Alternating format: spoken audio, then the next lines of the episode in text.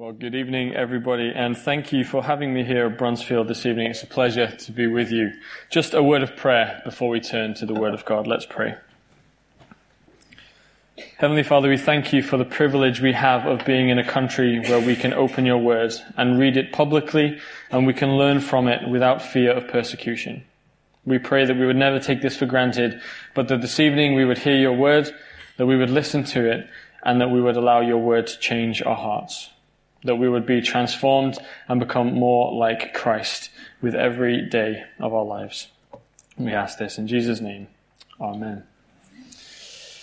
I wonder how many of us here this evening have seen the series called Sherlock. So, Sherlock Holmes starring um, Benedict Cumberbatch. If you haven't yet, I highly recommend it. Don't tell me anything about series two because I haven't seen it yet, and I won't tell you anything about series one if you haven't seen it yet. But one of the, one of the main features of the whole series of this Sherlock Holmes is that it's full of events which appear to be coincidences. Each episode is full of a sequence of events which appear to have absolutely nothing to do with each other. But at some point down the line, either when you get to the end of an episode or the end of a season, you can look back and you can see how everything did have something to do with each other everything suddenly falls into, set, into place. It makes sense. And you understand how the famous Sherlock Holmes solves his crimes. Well, the book of Ruth that we're going to look at this evening is pretty similar to a Sherlock Holmes episode. I doubt you've ever heard that said before. Um, particularly chapters 1 and 2 because they're full of events which seem ordinary. They seem to be consequences. They seem to be coincidences. But in hindsight, we can see that they're not coincidences. This evening we'll look at Ruth chapter 2, but before we do that, let's just have a brief look at the context because it is relevant to chapter 2. And we'll look also at the main theme of the book of Ruth. So I think the main theme of the book of Ruth can be summed up like this. God is working out his salvation plan and he is making the way for his king. So God is working out his salvation plan and he is making the way for his king. So let's look at the context and hopefully you'll be able to see why I say that is the main theme of the book of Ruth. If you turn to Ruth, it's on page 267 of the Pew Bibles. And if you look at chapter 1, verse 1, you'll see that the events described in the book of Ruth take place during the period of history of Israel known as the time of the Judges. If you're familiar with the Bible, you'll know that the book of Judges was a time period in Israel that was terrible. It was a time that was full of war, of famine and idolatry.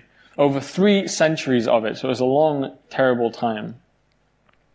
And the strapline of the book of Judges is in chapter 21, verse 25. If you just look over the page, you'll see it there. It says, In those days, Israel had no king. Everyone did as he saw fit.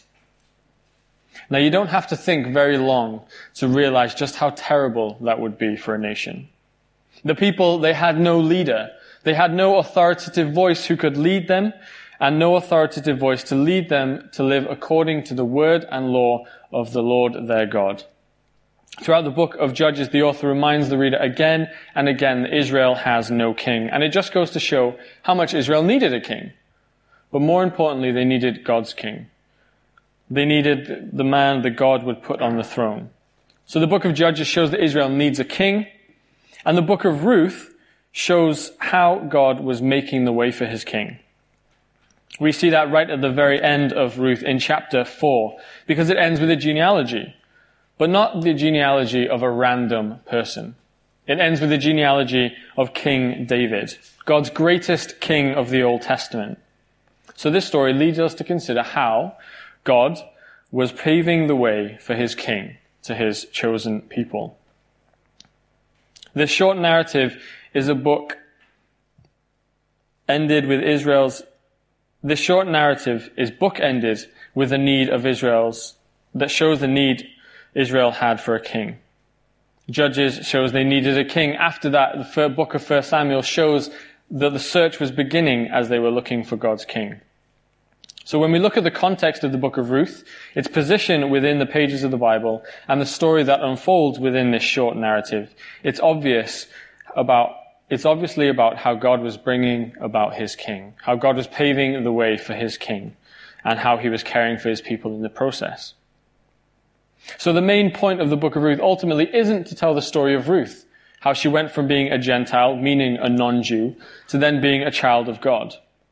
Ultimately, it isn't about Naomi and how God showed kindness and his covenant love with a woman who became bitter because of everything that had happened in her life. It also isn't about Boaz, who would eventually, spoiler alert, I'm sorry, but he will save the day. So let's read chapter 2 together and let's see what this chapter can tell us about God and about his amazing words, works. Ruth chapter 2. Now Naomi had a relative on her husband's side from the clan of Elimelech, a man of standing whose name was Boaz. And Ruth the Moabitess said to Naomi, Let me go to the fields and pick up the leftover grain behind anyone in whose eyes I find favor. Naomi said to her, Go ahead, my daughter. So she went out and began to glean in the fields behind the harvesters. As it turned out, she found herself working in a field belonging to Boaz, who was from the clan of Elimelech. Just then, Boaz arrived from Bethlehem and greeted the harvesters. The Lord be with you. The Lord bless you, they called back. Boaz asked the foreman, the foreman of his harvesters, whose young woman is that? The foreman replied, she is the Moabitess who came back from Moab with Naomi. She said, please let me glean and gather among the sheaves behind the harvesters. She went into the field and has worked steadily from morning till now, except for a short rest in the shelter. So Boaz said to Ruth, My daughter, listen to me. Don't go and glean in another field, and don't go away from here. Stay here with my servant girls. Watch the field where the men are harvesting, and follow along after the girls. I've told the men not to touch you. And whenever you are thirsty, go and get a drink from the water jars the men have filled. At this she bowed with her face to the ground. She exclaimed, Why have I found such favor in your eyes that you notice me, a foreigner? And Boaz replied, I've been told all about what you've done for your mother-in-law since the death of your husband. How you left your father and mother and your homeland and came to live with a people you did not know before. May the Lord repay you for what you have done. May you be richly rewarded by the Lord, the God of Israel, under whose wings you have come to take refuge. May I continue to find favor in your eyes, my Lord, she said. You have given me comfort and have shown I've spoken kindly to your servant, though I do not have the standing of one of your servant girls. At mealtime, Boaz said to her, Come over here, have some bread and dip it in the wine vinegar. When she sat down with the harvesters, she offered, he offered her some roasted grain. She ate all she wanted and had some left over. As she got up to glean, Boaz gave orders to his men, even if she gathers among the sheaves, do not embarrass her. Rather, pull out some stalks for her from the bundles and leave them for her to pick up, and don't rebuke her. So Ruth gleaned in the field, field until evening. Then she threshed the barley she had gathered, and it amounted to about an ephah. She carried it back to town, and her mother-in-law saw how much she had gathered.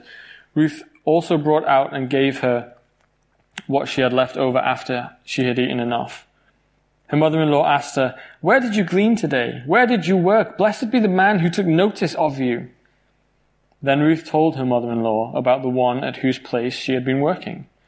The name of the man I worked with today is Boaz, she said. The Lord bless him, said, Naomi said to her daughter-in-law. He has not stopped showing his kindness to the living and the dead. She added, that man is our close relative. He is one of our kinsman redeemers. Then Ruth the Moabitess said, He even said to me, Stay with my workers until, the, until they finish harvesting all my grain. Naomi said to Ruth, her daughter-in-law, It will be good for you, my daughter, to go with his girls, because in someone else's field you might be harmed. So Ruth stayed close to the servant girls of Boaz to glean until the barley harvest and wheat harvest were finished, and she lived with her mother-in-law. The first thing I think we can see from this passage is the providential purposes of God. The providential purpose of God. As we look at the end of chapter one, we see a terrible situation. Naomi feels bitter as she returned to Bethlehem. She feels the pain of loss because her husband and two sons had died in Moab. And looking at her current situation as a widow in a land that would have made her an outsider, the future was not looking great for her. But chapter 1 ends with a small description. Ruth and Naomi arrived at Bethlehem during the barley harvest. Now that might seem like an insignificant remark, but it is of great importance to the whole book of Ruth. And it is one, it is the one of many apparent coincidences that takes place in these first two chapters. So I think that God is orchestrating events to bring about his chosen king. God can use the most terrible of circumstances to do that. And we see that in chapter 1. God uses these terrible circumstances to bring Naomi back to, Jeru- to Bethlehem. Even though Ruth was a Moabitess and not a Jew, it appears that Mahlon, um, Ruth's husband who died in Moab, had married a godly woman. Maybe she became a believer of God during their marriage. We don't know. But her faith is seen in the fact that she willingly goes back to Bethlehem with Naomi. All of these things are not coincidences, but they are events that God is orchestrating to bring about his purposes. He is using terrible events to bring about the good of his children. This harvest time was important, especially for Ruth and Naomi, because of certain laws that were in place about how the people of Israel were to tend to their fields. One particular law in Leviticus 23 is very helpful, and it's helpful for us to know this law and as we look at the chapter together. So Leviticus, let me read it. Leviticus 23 verse 22. When you reap the harvest of your land, do not reap to the very edges of your field or gather the gleanings of your harvest. Leave them for the poor and for the foreigner residing among you. I am the Lord your God. Do you see why this would be significant for Naomi and Ruth? They were both widows. Both sat, at, both sat on the fringes of society. But both were poor, but Ruth was even more of an outsider because she was a foreigner. She was a Moabitess. But God, in His providence, had made a way for them both to get food. When farmers went to harvest, they weren't allowed to go over their field a second time. They had to leave little bits for the poor or for the foreigners among them. So Naomi and Ruth were able to survive for the time being. But the question still remained, how would they survive after the barley harvest was over? How would they make ends meet until the next barley harvest?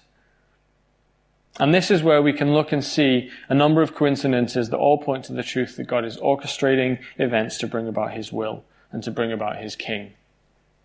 The author helps us in the, to see this by the way that they write. You, you might have noticed as we read over the passage, they write with a sense of irony sometimes. And the coincidences go like this. Ruth and Naomi arrive in Bethlehem. They arrive during the barley harvest.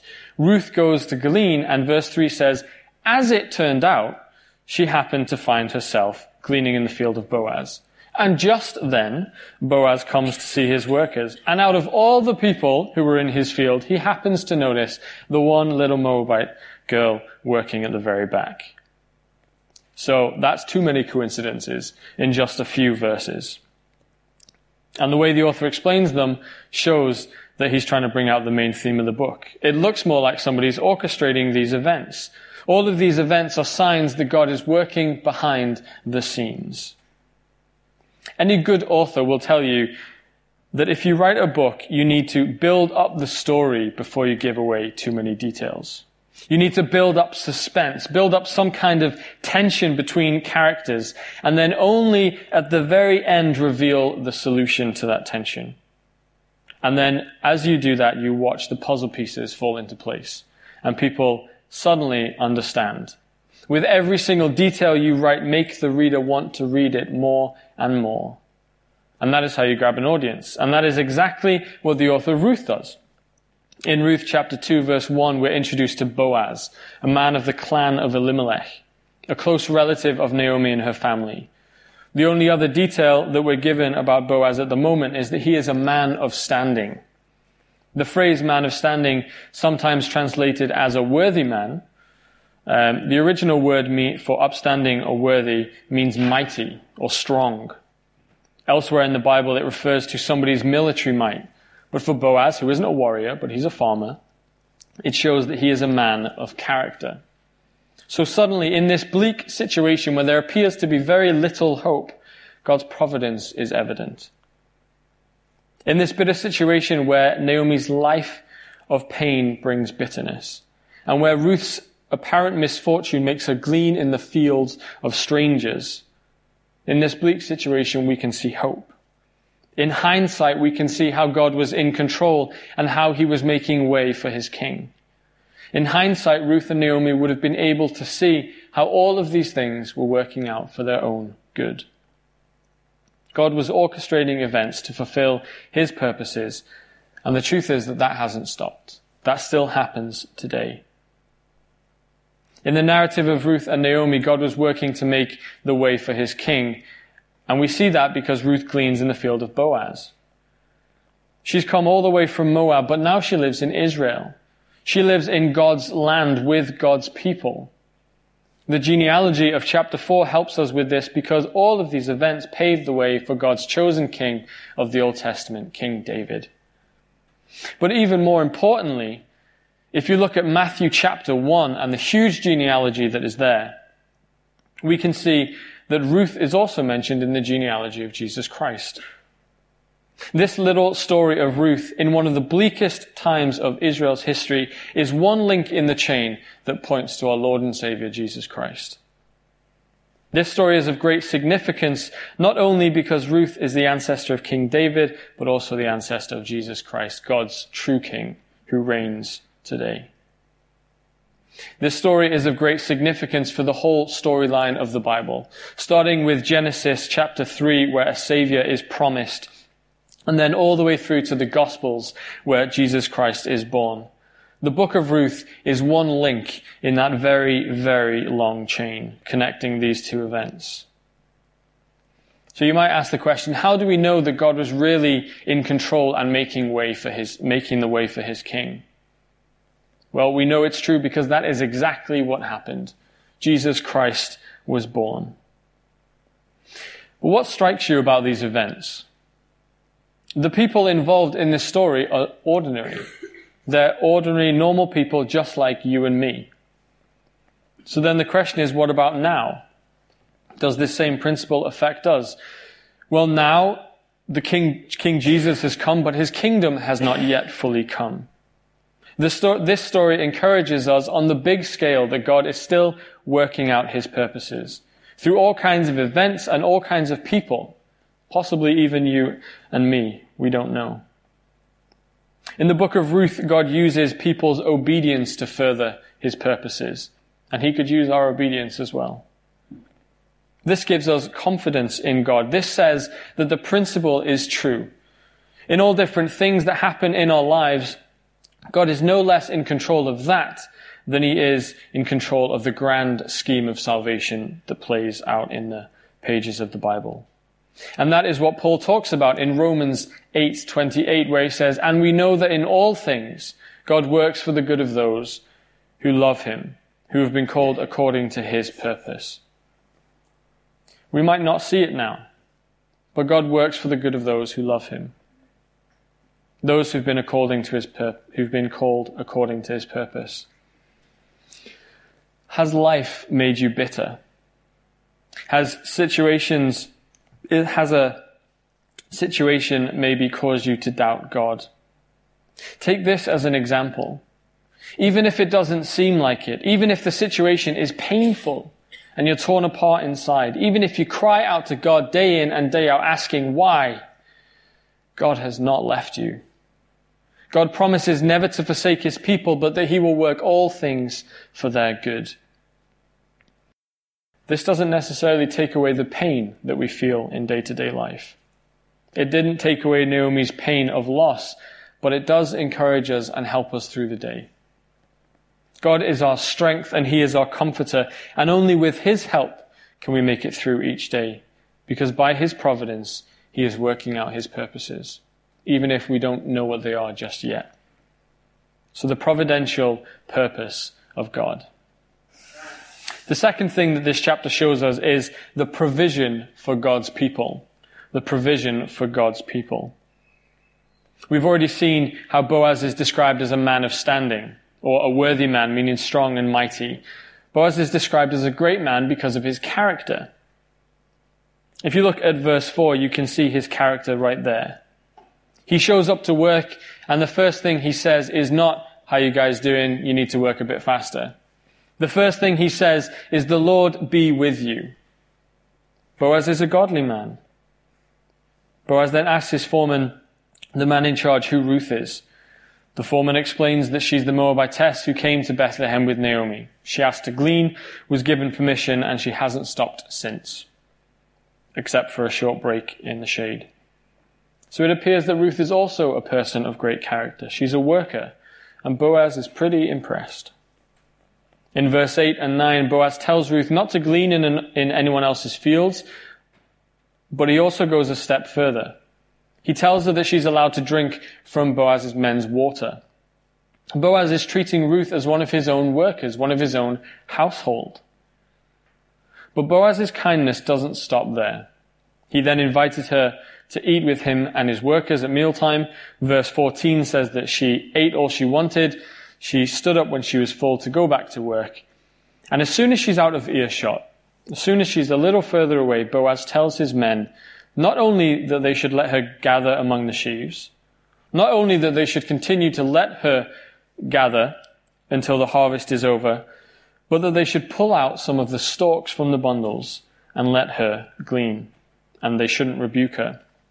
She is being shown a kindness that is beyond expectation. It's beyond words. And we see how she reacts to Boaz in verse 10. Why have I found such favor in your eyes that you notice me? a foreigner. Ruth is saying, Why me? Why am I a foreigner, a Moabitess, being shown such kindness? She probably set out that morning from the house thinking that she was going to glean in anybody's field, just on the fringes, just on the edges to scrape enough food to feed her and her mother in law that day.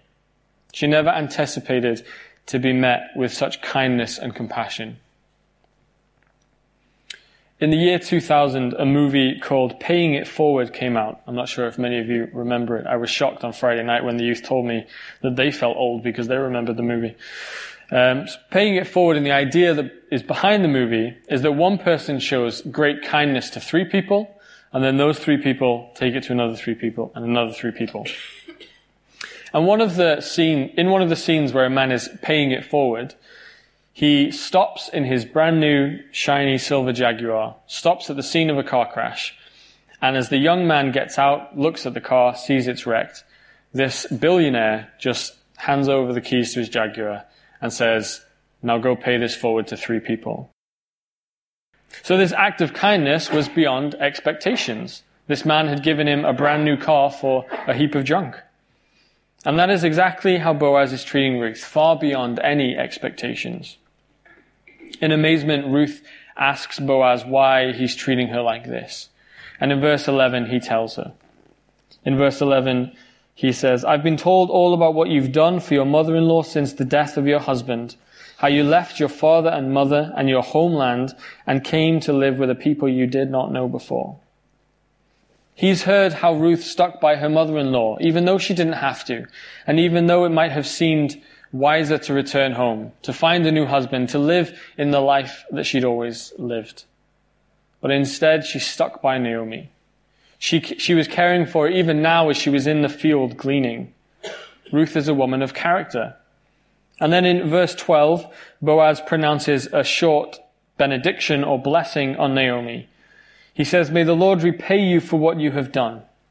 May you be richly rewarded by the Lord, the God of Israel, under whose wings you have come to take refuge. Do you see what Boaz is saying?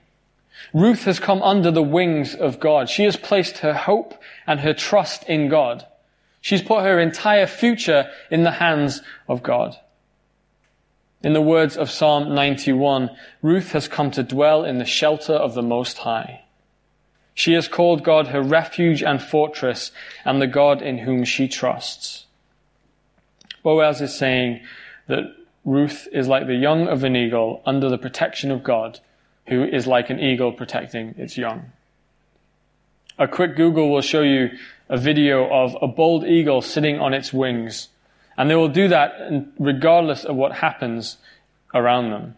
There's footage online of an eagle who's sheltering her wings like that, and she's covered in about four or five inches of snow. The only thing that you can see popping out of the snow is a head and a yellow beak. The bird was freezing, was close to starvation, but the evil, the eagle will never ever stop prote- protecting its young. Even after the eggs hatch, the eagle will never stop protecting its young. It's said to be one of the closest bonds within the animal kingdom. And this is the illustration that Boaz uses to show God's provision and protection for his people. God's protection and provision for his people is never, ever ending. It doesn't waver. Boaz sees that Ruth has come under God's wings and he has decided not only to speak a blessing to her, but he has decided to be a blessing to her. He is the means by which God is providing for Ruth, and not only to the amount that is sufficient, not to the amount where she just has enough to scrape by, but Ruth is going to be blessed in an abundance, far beyond what she needs. Verse 17 tells us how much she had gleaned that day, an ephah, approximately 22 kilograms of barley. So much that she can hardly carry it home to Bethlehem. The interesting thing to notice here is Boaz's attitude towards the law of God. He doesn't see the law of God as a burden. He doesn't think of the law as something that he needs to obey to find favor in God's sight. He doesn't look at the law with a divided heart thinking, should I or shouldn't I do this? But he sees the law of God as a way of glorifying God. He doesn't just obey the law. He doesn't just allow Ruth to glean because he has to. But he goes above and beyond what the law demands.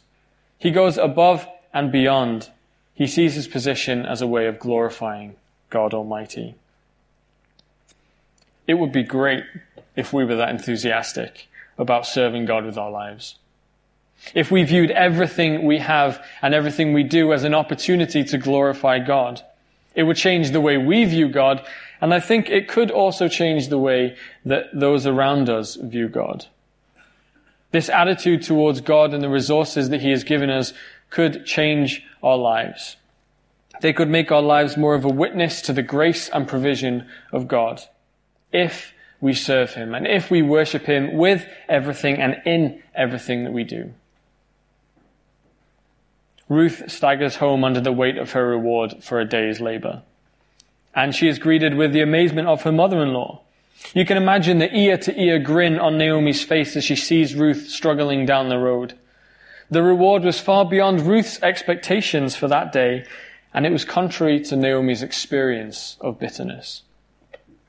God had provided far more than they needed. But we need to keep in mind Ruth's situation. Her life was bitter. She was pained. She was mourning, almost destroyed, understandably, by terrible things that had happened. She is completely unprepared for the kindness that is going to be, that has been shown to the both of them through Boaz. Ruth explains that she gleaned in Boaz's field, and as Naomi hears this, you can kind of imagine a light bulb moment. She hears Boaz's name and then starts thinking about the future. Suddenly, things are looking a bit better. Suddenly, there might actually be a chance of survival. And then she says in verse 20, The Lord bless him. He has not stopped showing his kindness to the living and the dead. Do you notice the difference between what Naomi has just said and what we last heard her say in chapter 1? The last words of Naomi were in chapter 1 verses 20 and 21 where she said, Don't call me Naomi, call me Mara, because the Almighty has made my life very bitter. I went away full, but the Lord has brought me back empty. Why call me Naomi? The Lord has afflicted me. The Almighty has brought misfortune upon me. Suddenly Naomi has gone from God has brought misfortune upon me to the kindness of the Lord has not forsaken the living or the dead. Naomi is seeing the God, the hand of God at work. She sees kindness in place of misfortune. And then she states that Boaz is one of their kinsman redeemers. This is an Old Testament practice that Israel was to abide by, known as levirate marriage. You can read about it in Deuteronomy 25 verses 5 to 6, but I'll just summarize what it is for us. The law states that if a man dies before he has a male child with his wife, then the brother of the deceased was to marry his sister-in-law. And the first male child of their marriage was to carry the name of the first husband who had died. That way the inheritance stayed within the family and the name of the deceased husband wouldn't be forgotten. In Ruth's case, her brother-in-law and husband had both died in Moab, but Boaz remained. And because Boaz was a member of Ruth's deceased husband's clan, he could marry her, and the first son would carry the name of Ruth's first husband who died in Moab. And Boaz could prolong the family line of Elimelech. That is why Naomi says that God has not stopped showing kindness to the living and to the dead. Because Boaz could redeem Ruth and by doing so continue the line of her deceased husband. Naomi sees that God is working behind the scenes. God is providing for his people. Naomi sees a whole new future for her daughter-in-law, one that is fill, filled with kindness. Naomi tells Ruth to stay and work in Boaz's field and to work with his people.